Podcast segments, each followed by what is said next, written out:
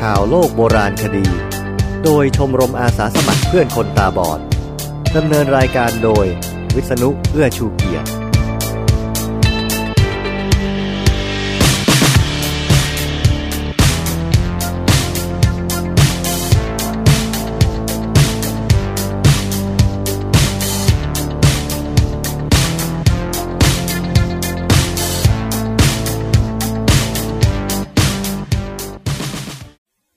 วัสดีครับ ข่าวโลกโบราณคดีครั้งที่ 21 เนี่ย จะมีข่าวข่าวเดียวนะครับ แล้วก็จะมีสารคดีขนาดยาวอีกหนึ่งเรื่อง ข่าวเดียวนั้นเป็นเรื่องของชาวบ้านคีรีรัตนิคม พบวัตถุโบราณในถ้ำเขาราหูอายุกว่า 10,000 ปี ส่วนสารคดีเป็นเรื่องที่ผมอ่านมาจาก National Geographic ครับ ตอนแรกอ่านเป็นภาษาอังกฤษก่อนแล้วชอบมาก กะว่าเมื่อไหร่ฉบับภาษาไทยเขาเอามาลง ก็จะขอเขามาอ่านให้ฟังกันทั้งบท ปรากฏว่า National Geographic ฉบับภาษาไทยก็ไม่ทำให้ผมผิดหวัง เขาลงเรื่องก่อนยุค Stonehenge ในฉบับเดือนสิงหาคม 2557 ผมเลยทำเรื่องขออนุญาตเขานำมาอ่านออกอากาศทางวิทยุคนตาบอด ก็ได้รับอนุญาตในทันที แต่ว่าพอหลังจากนั้น ผมยังหาโอกาสเหมาะๆมาเล่าไม่ได้ ความที่มันเป็นเรื่องยาว ทีนี้พอดีผมมีข้อจำกัดด้านเวลาในช่วงนี้ จึงคิดว่าถึงเวลานำเรื่องก่อนยุค Stonehenge มาเล่าได้แล้วละจึงจะให้อยู่ในครั้งที่ 21 นี่แหละครับ ชาวบ้านคีรีรัตนิคมพบวัตถุโบราณในถ้ำเขาราหู อายุกว่าหมื่นปี โดย ASTV ผู้จัดการออนไลน์ 13 ธันวาคม 2557 สุราษฎร์ธานี ชาวบ้านในพื้นที่อำเภอคีรีรัตนิคม จังหวัดสุราษฎร์ธานี พบวัตถุโบราณภายในถ้ำเขาราหู ถ้ำเขาพระจำนวนมาก เจ้าหน้าที่กรมศิลปากรลงสำรวจ พร้อมระบุอายุมากกว่า 5,000 ถึง 12,000 ปี ชาวบ้านเชื่อว่าเป็นแหล่งต้นกำเนิดของมนุษย์ยุคหิน เพราะก่อนหน้านี้ในพื้นที่พบของโบราณที่มีค่าจำนวนมากนายทศนาถสุขสวัสดิ์อายุ 57 ปี อยู่บ้านเลขที่ 164 หมู่ที่ 5 ถนนบางพระถ้ำสิงขอนตำบลย่านยาวอำเภอคีรีรัตนิคม จังหวัดสุราษฎร์ธานี ครูประจำโรงเรียนบ้านท่าใคร ในพื้นที่อำเภอคีรีรัตนิคม พร้อมชาวบ้านในพื้นที่จำนวนหนึ่ง ได้พาผู้สื่อข่าวเข้าไปดูวัตถุโบราณจำนวนมากที่พบภายในถ้ำบางพระ ถ้ำสีชุม ถ้ำแสงมรกตเขาราหู หมู่ที่ 7 ตำบลย่านยาว โดยสภาพภายในถ้ำเป็นลักษณะเป็นห้องโถงกว้างขวาง และมืดต้องใช้แสงไฟจากภายนอก ซึ่งชาวบ้านระบุว่า สิ่งของที่พบภายในถ้ำส่วนใหญ่เป็นเครื่องมือเครื่องใช้และอาวุธยุคโบราณที่เป็นหิน รูปสลักหินที่เป็นศีรษะมนุษย์ และยังพบฟอสซิลของกระดูกสัตว์จำนวนมากเช่นกันนอกจากนั้นยังพบเศษชิ้นส่วนเครื่องปั้นดินเผาสายเชือกทาบ ที่เผาด้วยอุณหภูมิต่ำนายทศนาถเล่าว่า ตนได้ครอบครองพื้นที่ดังกล่าว โดยมีเขาราหูและเขาพระอยู่ในพื้นที่ ต่อมามีชาวบ้านขึ้นไปเก็บขี้ค้างคาว พบกับความอาถรรพ์แปลกๆ จนไม่สามารถขึ้นไปเก็บขี้ค้างคาวได้ จึงมาบอกแก่ตน เมื่อตนขึ้นไปสำรวจจึงพบกับสิ่งของโบราณเหล่านี้ นอกจากนั้นยังพบฟันคนโบราณจำนวนสองซี่และยังพบกับความอาถรรพ์ลึกลับจนทำให้ตนไม่สบาย จึงได้จุดธูปบอกกล่าวต่อเจ้าของฟันว่า จะนำสิ่งที่พบเห็นไปเปิดเผยสู่สาธารณะ และให้เป็นที่ศึกษาเรียนรู้แก่เยาวชนของชาติต่อไป ความอาถรรพ์ต่างๆ จึงได้หายไป ต่อมาจึงแจ้งไปยังสำนักศิลปากรที่ 14 จังหวัดนครศรีธรรมราชให้ลงมาตรวจสอบ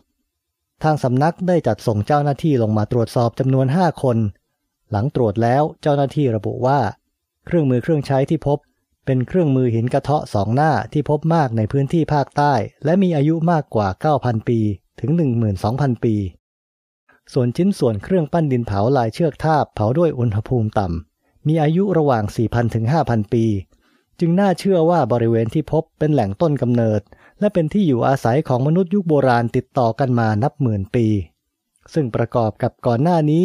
มีการขุดพบวัตถุโบราณในพื้นที่อำเภอคีรีรัตนิคม และพื้นที่อำเภอใกล้เคียงเป็นจำนวนมากเช่นกัน ทางเจ้าหน้าที่กรมศิลป์ได้บอกว่า หากขุดลงไปในชั้นใต้ดินภายในถ้ำทั้งสามแห่งอีกประมาณ 1 เมตร 50เซนติเมตร เชื่อว่าอาจพบวัตถุโบราณอีกจำนวนมากที่ดินได้ทับถมอยู่ แต่อย่างไรแล้วต้องรอเจ้าหน้าที่กรมศิลป์เป็นผู้ดำเนินการเอง เนื่องจากเป็นสมบัติของชาติ ส่วนตนเองเตรียมรวบรวมวัตถุโบราณเหล่านี้ที่สามารถเก็บรักษาไว้ได้ เพื่อเตรียมจัดตั้งเป็นสถานที่แหล่งเรียนรู้และศึกษาของเยาวชนต่อไป ตามที่ได้ตั้งใจบอกกล่าวต่อเจ้าของฟันที่พบ ก่อนยุคสโตนเฮนจ์วันหนึ่งนานมาแล้วเมื่อราว 3,200 ปีก่อนคริสตกาลชาวไร่และคนเลี้ยงสัตว์ในหมู่เกาะออกนี่อันห่างไกลของสกอตแลนด์ ตัดสินใจสร้างบางสิ่งที่ยิ่งใหญ่ พวกเขามีเทคโนโลยียุคหิน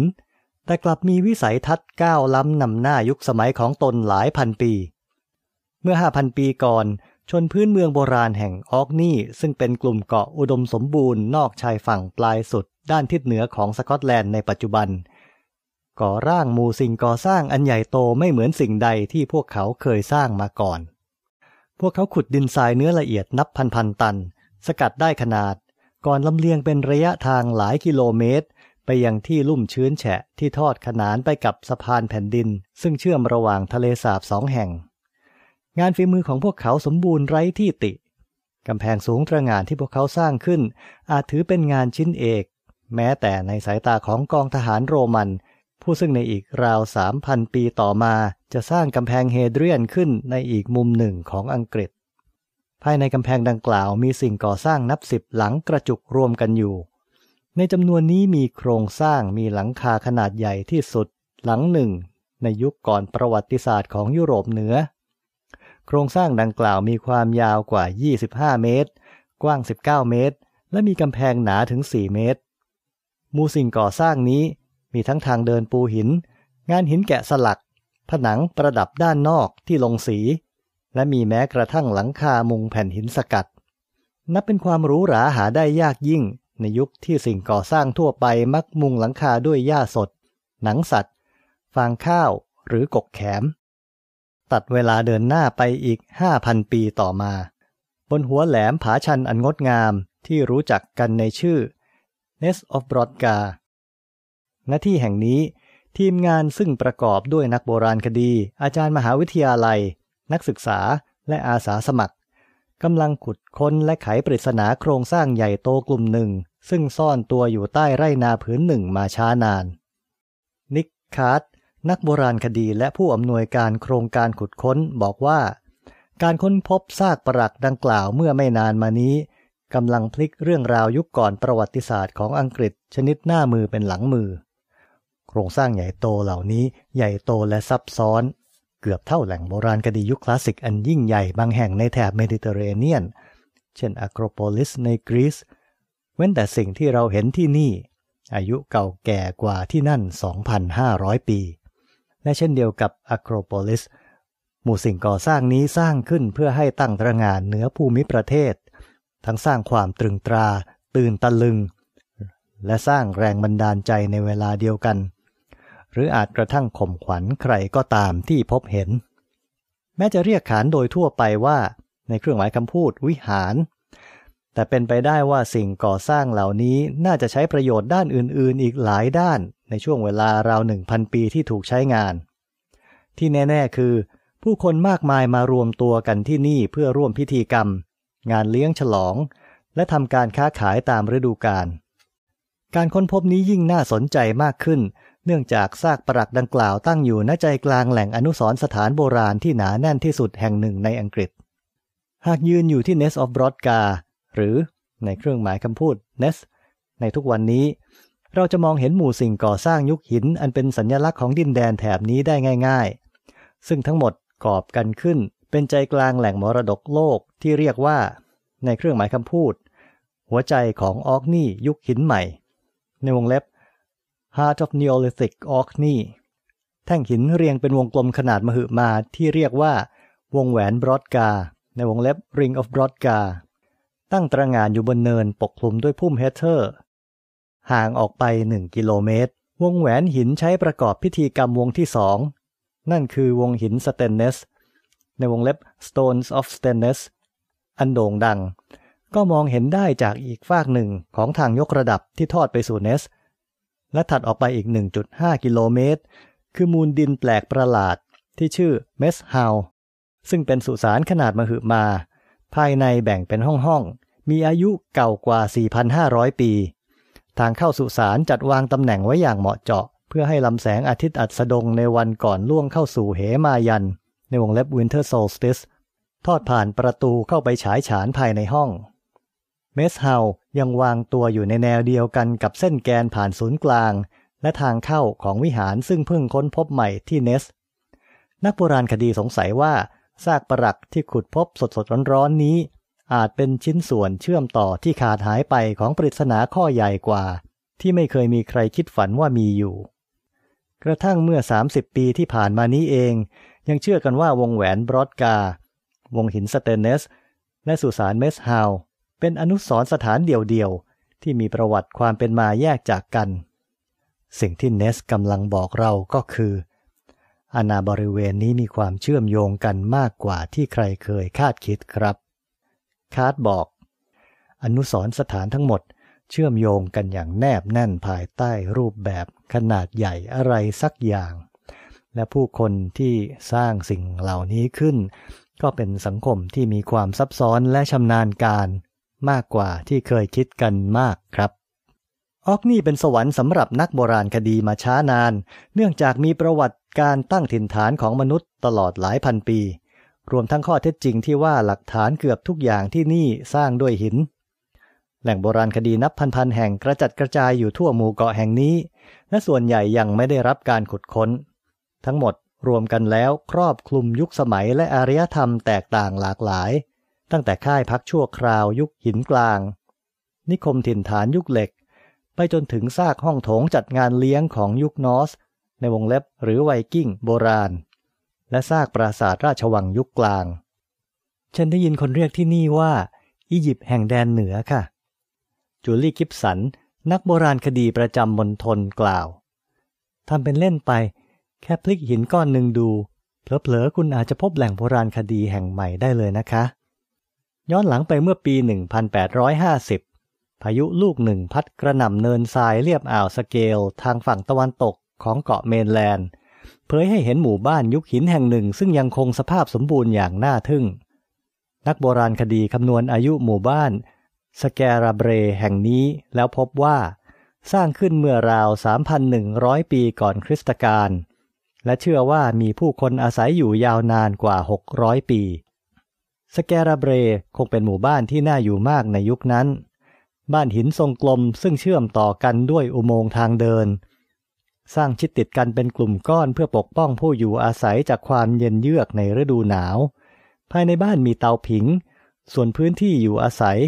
ตกแต่งด้วยเตียงหินและตู้เก็บของ นิวาสสถานเหล่านี้สะท้อนภาพชีวิตประจำวันในยุคหินใหม่ได้อย่างน่าทึ่งทำให้หมู่บ้านสแกราเบรเป็นการค้นพบที่น่าตื่นเต้นที่สุดของออกนี่ จนกระทั่งเมื่อไม่นานมานี้ ร่องรอยแรกที่บ่งชี้ถึงสิ่งยิ่งใหญ่ใต้ฝ่าเท้าที่เนส ปรากฏขึ้นในปี 2002 เมื่อการสำรวจทางธรณีฟิสิกส์เผยให้เห็นร่องรอยของสิ่งผิดปกติที่สร้างโดยมนุษย์ และมีขนาดใหญ่มากอยู่ใต้ดิน จากนั้นจึงมีการขุดร่องทดสอบ แล้วการขุดค้นสำรวจก็เริ่มต้นขึ้น แต่เวลาก็ล่วงเลยมาถึงปี 2008 กว่าที่นักโบราณคดีจะเริ่มเห็นถึงความใหญ่โตของหมู่โครงสร้างที่พวกเขาค้นพบโดยบังเอิญ ปัจจุบันนักโบราณคดีเพิ่งขุดค้นเนสแล้วเสร็จไปเพียงร้อยละสิบ ยังมีสิ่งก่อสร้างทำจากหินอีกจำนวนมากที่เรารู้ว่าซุกซ่อนอยู่ใต้ชั้นดินปกคลุมด้วยหญ้า แต่ตัวอย่างเพียงเล็กน้อยเหล่านี้ ก็นำไปสู่โบราณวัตถุล้ำค่าหลายพันชิ้น เช่น หัวคาถาประกอบพิธีกรรม ขวานหินขัด มีดหินเหล็กไฟ รูปสลักมนุษย์ขนาดเล็ก หม้อดินจิ๋วที่ขึ้นรูปด้วยการใช้นิ้วกด ทัพพีหินที่สลักสลาวสวยงาม เครื่องปั้นดินเผาเขียนสีที่ละเอียดประณีตและบอบบางเกินกว่าที่ใครจะคาดคิดว่าทำขึ้นในยุคนั้น ตลอดจนงานศิลปะวัตถุยุคหินใหม่มากกว่า 650 ชิ้น นับว่ามากที่สุดเท่าที่เคยค้นพบในอังกฤษก่อนไปเยือนเนส ผมมักมองแหล่งโบราณคดียุคหินด้วยความสนใจใคร่รู้แบบไม่ทราบซึ้งอะไร ชีวิตชนพื้นเมืองเมื่อนานมาแล้วดูห่างไกลและแปลกแยก แต่งานศิลปะสะท้อนให้เห็นความคิดและจินตนาการของผู้คนที่รังสรรค์มันขึ้นมา ที่เนส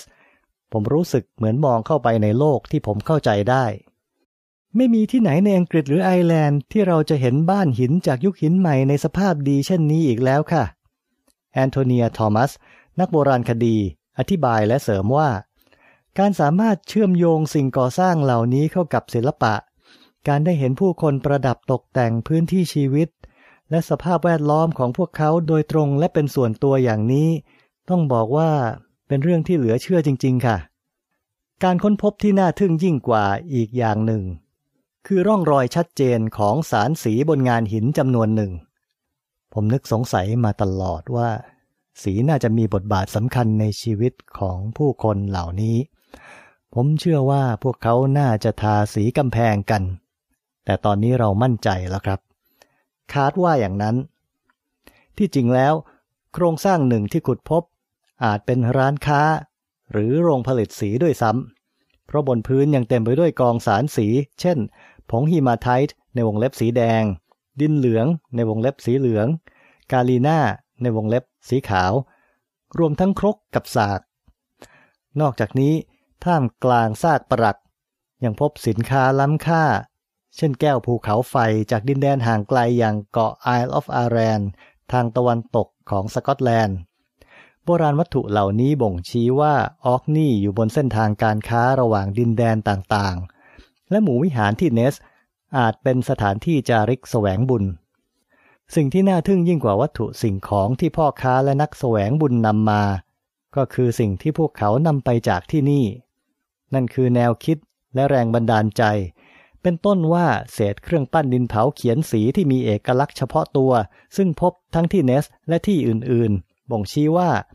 เครื่องปั้นดินเผาลายเซาะร่อง อันเป็นรูปแบบเฉพาะถิ่น และต่อมาแพร่หลายทั่วอังกฤษในยุคหินใหม่ มีต้นกำเนิดอยู่ที่ออกนี่ เป็นไปได้อย่างยิ่งว่า ชาวออเคเดียน ในวงเล็บเป็นชื่อเรียกชนพื้นเมืองของหมู่เกาะออกนี่ ผู้มั่งคั่งและปราดเปรื่อง คือผู้กำหนดแบบแผนความนิยมของยุคสมัยนั้น ประเด็นนี้ขัดแย้งโดยสิ้นเชิงกับความเชื่อเดิมๆ ที่รู้กันมานานว่า สิ่งใดก็ตามที่เป็นวัฒนธรรม จะต้องมีต้นกำเนิดจากดินแดนที่จเจริญแล้วทางตอนใต้ เพื่อนำไปปรับปรุงแดนเถื่อนทางตอนเหนือ รอยทาวเวอร์สผู้เชี่ยวชาญด้านเครื่องปั้นดินเผาประจำแหล่งโบราณคดีแห่งนี้บอกกลัวหัวเราะ แต่ดูจากที่นี่แล้วมันกลับตาลปัดเลยนะครับ พ่อค้าและนักแสวงบุญยังกลับบ้านไปพร้อมความทรงจำถึงหมู่วิหารตรการตาที่พวกเขาได้พบเห็น และแนวคิดเกี่ยวกับการสร้างอนุสรสถานบนดินแดนศักดิ์สิทธิ์ในละแวกบ้านของตัวเอง แบบที่ชาวออเคเดียนทำกัน แนวคิดซึ่งหลายศตวรรษต่อมา จะปรากฏเป็นผลงานชิ้นเอกอุในท้ายที่สุดที่สโตนเฮนจ์ทำไมจึงเป็นออกนี่ แทนที่จะเป็นที่อื่นใด เหตุใดหมู่เกาะกระจัดกระจายนอกชายฝั่งทางสุดปลายด้านเหนือของสกอตแลนด์แห่งนี้ จึงกลายเป็นศูนย์กลางทางเทคโนโลยี วัฒนธรรม และจิตวิญญาณ เช่นนี้ได้ ก่อนอื่นคุณต้องเลิกคิดว่าออร์กนีย์อยู่ห่างไกลตัดขาดจากโลก แคโรไลน์วิกแคมโจนส์อาจารย์ด้านโบราณคดีที่มหาวิทยาลัยแอเบอร์ดีนบอก ตั้งแต่ยุคหินใหม่จนถึงสงครามโลกครั้งที่สองออร์กนีย์เป็นศูนย์กลางพาณิชย์นาวีสำคัญ เป็นจุดกึ่งกลางระหว่างทางไปทุกหนแห่งเลยนะคะ ออกนี่ยังโชคดีที่มีผืนดินเพาะปลูกอุดมสมบูรณ์ที่สุดแห่งหนึ่งในอังกฤษ อีกทั้งสภาพภูมิอากาศก็เย็นสบายอย่างไม่น่าเชื่อ เพราะอานิสงจากกระแสน้ำอุ่นกลฟสตรีม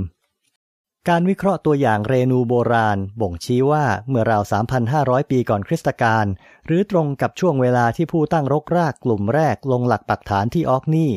พื้นป่าเฮเซลและเบิร์ชซึ่งเดิมปกคลุมทั่วภูมิประเทศนั้นหายไปมากแล้ว ที่ผ่านมาเราสันนิษฐานว่า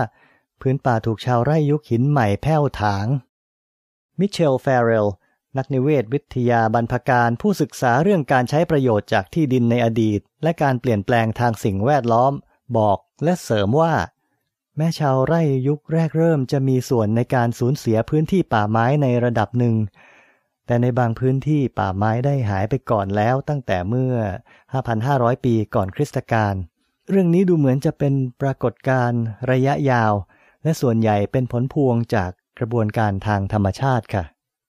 แฟเรลเสริมว่าเรื่องหนึ่งที่เรารู้แน่ชัดก็คือ ภูมิประเทศที่เปิดโล่ง น่าจะช่วยให้ชีวิตชาวไร่ยุคแรกเริ่มเหล่านั้นสะดวกสบายขึ้น นี่อาจเป็นเหตุผลหนึ่งที่อธิบายว่าทำไมพวกเขาจึงมีเวลาอุทิศให้การสร้างอนุสรณ์สถานกันมากขนาดนั้น นอกจากนี้ยังเป็นที่แน่ชัดด้วยว่า พวกเขามีมือไม้ที่แข็งแรงเหลือเฟือสำหรับงานก่อสร้าง จำนวนประชากรโดยประมาณของออกนี่ยุคหินใหม่อาจสูงถึงหนึ่งหมื่นคน หรือราวครึ่งหนึ่งของจำนวนผู้อยู่อาศัยที่นั่นในปัจจุบัน ไม่ต้องสงสัยเลยว่าจำนวนประชากรมากมายนี้เองที่อยู่เบื้องหลังแหล่งโบราณคดีหนาแน่นของหมู่เกาะออกนี่ ขณะที่ภูมิภาคอื่นๆ ของอังกฤษมีบ้านเรือนก่อสร้างด้วยไม้ซุง หลังคามุงหญ้าแห้ง ฟางข้าวหรือกกแขม และวัสดุอื่นๆ ซึ่งย่อยสลายผุพังไปตามกาลเวลา ชาวออเคเดียนมีกองหินโผล่มากมาย เป็นหินทรายเนื้อละเอียดที่ทำงานง่ายสำหรับใช้สร้างบ้านและวิหารที่คงทนยืนนานหลายศตวรรษ ยิ่งไปกว่านั้น ผู้ตั้งรกรากและนักบุกเบิก ซึ่งลงหลักปักฐานที่ออร์กนีย์ล้วนเชี่ยวชาญในสิ่งที่ตนทำชาวไร่ที่ออร์กนีย์เป็นชนกลุ่มแรก ๆ ในยุโรปที่รู้จักใช้ปุ๋ยคอกในไร่นาเพื่อปรับปรุงคุณภาพดินและผลผลิต เจนดาวน์ผู้อำนวยการสถาบันโบราณคดีที่มหาวิทยาลัยไฮแลนด์แอนด์ไอแลนด์กล่าว จวบจนหลายพันปีต่อมา เกษตรกรยุคกลางก็ยังได้อานิสงจากความอุดมสมบูรณ์ที่ชาวไร่ยุคหินใหม่ทำไว้กับผืนดินค่ะ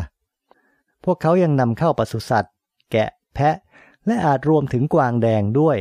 โดยนำข้ามน้ำมาจากแผ่นดินใหญ่ของสกอตแลนด์ทางเรือที่ทำจากหนังสัตว์ ฝูงสัตว์ที่พวกเขาเลี้ยง เติบโตอ้วนพีบนทุ่งหญ้าเลี้ยงสัตว์อุดมสมบูรณ์ของเกาะ จริงๆ แล้วกระทั่งในปัจจุบัน เนื้อวัวออกนี่ยังจัดเป็นเนื้อเกรดพรีเมียมในท้องตลาด กล่าวโดยสรุปคือ เมื่อถึงยุคที่พวกเขาเริ่มโครงการก่อสร้างอันทะเยอทะยานที่ Nest of Brodga ชาวไร่ที่ออกนี่ก็มีสถานะมั่งคั่ง อีกทั้งสังคมและความเป็นอยู่ ก็มั่นคงเป็นปึกแผ่นแล้ว หมู่วิหารที่ Nest of Brodga ตั้งตระหง่านเหนือภูมิทัศน์โดยรอบ ในฐานะสัญลักษณ์แห่งความมั่งคั่ง อำนาจ และขุมพลังทางวัฒนธรรม เป็นเวลาร่วม 1,000 ปี แต่แล้วเมื่อราว 2,300 ปีก่อนคริสตกาลทุกสิ่งทุกอย่างก็ปิดฉากลง ด้วยเหตุผลที่ยังคลุมเครือ การเปลี่ยนแปลงสภาพภูมิอากาศอาจมีส่วนในเรื่องนี้ มีหลักฐานบ่งชี้ว่ายุโรปตอนเหนืออากาศเย็นขึ้น และมีปริมาณฝนมากขึ้น เมื่อล่วงเข้าสู่ปลายยุคหินใหม่ ปัจจัยแวดล้อมเหล่านี้อาจส่งผลกระทบเชิงลบต่อกิจกรรมการเกษตร หรือไม่ก็อาจเป็นเพราะอิทธิพลของวัสดุใช้สร้างเครื่องมือชนิดใหม่ นั่นคือสำริดโลหะผสมชนิดนี้ไม่เพียงนำมาซึ่งเครื่องมือและอาวุธที่มีประสิทธิภาพสูงขึ้น แต่ยังก่อให้เกิดแนวคิดใหม่ๆ ค่านิยมใหม่ๆ และอาจถึงกับสั่นคลอนโครงสร้างอำนาจและระเบียบสังคมดั้งเดิมในภูมิภาค ไม่ว่าจะเป็นเพราะเหตุใดก็ตาม วิหารโบราณดังกล่าวกลับไร้ประโยชน์ลง และถูกทำลายบางส่วน ทั้งอย่างจงใจและในเชิงสัญญลักษณ์ ก่อนผู้คนจะอพยพโยกย้ายออกไป พวกเขาทิ้งหลักฐานหน้าฉงนชิ้นสุดท้ายไว้ให้นักโบราณคดีมาค้นพบ นั่นคือกองกระดูกและขยะจากงานเลี้ยงอำลาครั้งมโหฬารเนื้อที่ได้น่าจะมากพอเลี้ยงผู้คนหลายพันคน ปรากฏว่ากระดูกทั้งหมดมาจากเหตุการณ์เดียวกันค่ะ อิงกฤษเมนแลนด์ นักสัตววิทยาโบราณคดี ผู้เชี่ยวชาญด้านปศุสัตว์ยุคโบราณกล่าว ที่น่าชงนสนเท่ก็คือ ผู้คนที่กินเลี้ยงมื้อสุดท้าย ทิ้งไว้แต่กระดูกแข้งของสัตว์ที่พวกเขาฆ่า กระดูกแข้งพวกนี้มีความหมายอย่างไรต่อพวกเขา เกี่ยวโยงหรือสอดรับกับเรื่องราวตรงไหน ยังเป็นปริศนาอยู่ค่ะ มนแลนทิ้งท้าย หลังจากทุบกระดูกให้แตกเพื่อเอาไขกระดูกอันโอชะข้างในออกมากินแล้ว คนในงานเลี้ยงจึงนำกระดูกแข้งเหล่านั้นมาจัดเรียงเป็นกองกองอย่างประณีตรอบฐานวิหาร ขั้นต่อมา พวกเขานำซากกวางทั้งตัว ซึ่งน่าจะเป็นเครื่องสังเวย มาวางทับบนกองกระดูก ตรงกลางห้องประกอบพิธี พวกเขาวางกะโหลกวัวกะโหลกหนึ่ง กับหินก้อนใหญ่สลักลายรูปสามเหลี่ยมก้อนหนึ่งไว้ จากนั้นจึงปิดฉากด้วยพิธีกรรมสุดท้าย พวกเขาจงใจทุบทำลายสิ่งก่อสร้างต่างๆ แล้วฝังไว้ใต้กองเศษหินกับกองขยะหลายพันตัน คาดบรรยาย ดูเหมือนพวกเขาพยายามจะลบสถานที่นี้และความสำคัญของมันออกไปจากความทรงจำบางทีอาจ พื่อเป็นเครื่องหมายของการเริ่มต้นระบบความเชื่อใหม่ ก็เป็นได้นะครับ ตลอดหลายศตวรรษต่อมา หลังการละทิ้งวิหารที่เนส การเวลาและลมฟ้าอากาศ คือปัจจัยก่อให้เกิดการกร่อน และกลบฝังที่นี่ไว้ใต้พืชพันธุ์รกเรื้อ หินก้อนใดก็ตามที่ยังหลงเหลือให้เห็นจากกำแพงโบราณซึ่งถูกลืมเลือน จะถูกบรรดาผู้ตั้งรกราก ขนไปใช้สร้างกระท่อมและไร่นาของตนเอง แล้วตอนนี้ก็ถึงคราวของพวกเขาที่จะเป็นผู้เขียนประวัติศาสตร์ฉากต่อไป บนเวทีที่สายลมโหมกระหน่ำแห่งออกนี่ เรื่องก่อนยุค Stonehenge ที่เพิ่งจบลงนี้มีภาพประกอบสวยๆเยอะเลยนะครับ แล้วก็แต่ละภาพยังมีคำบรรยายที่ให้ความรู้เพิ่มเติมอีก ซึ่งผมไม่ได้อ่าน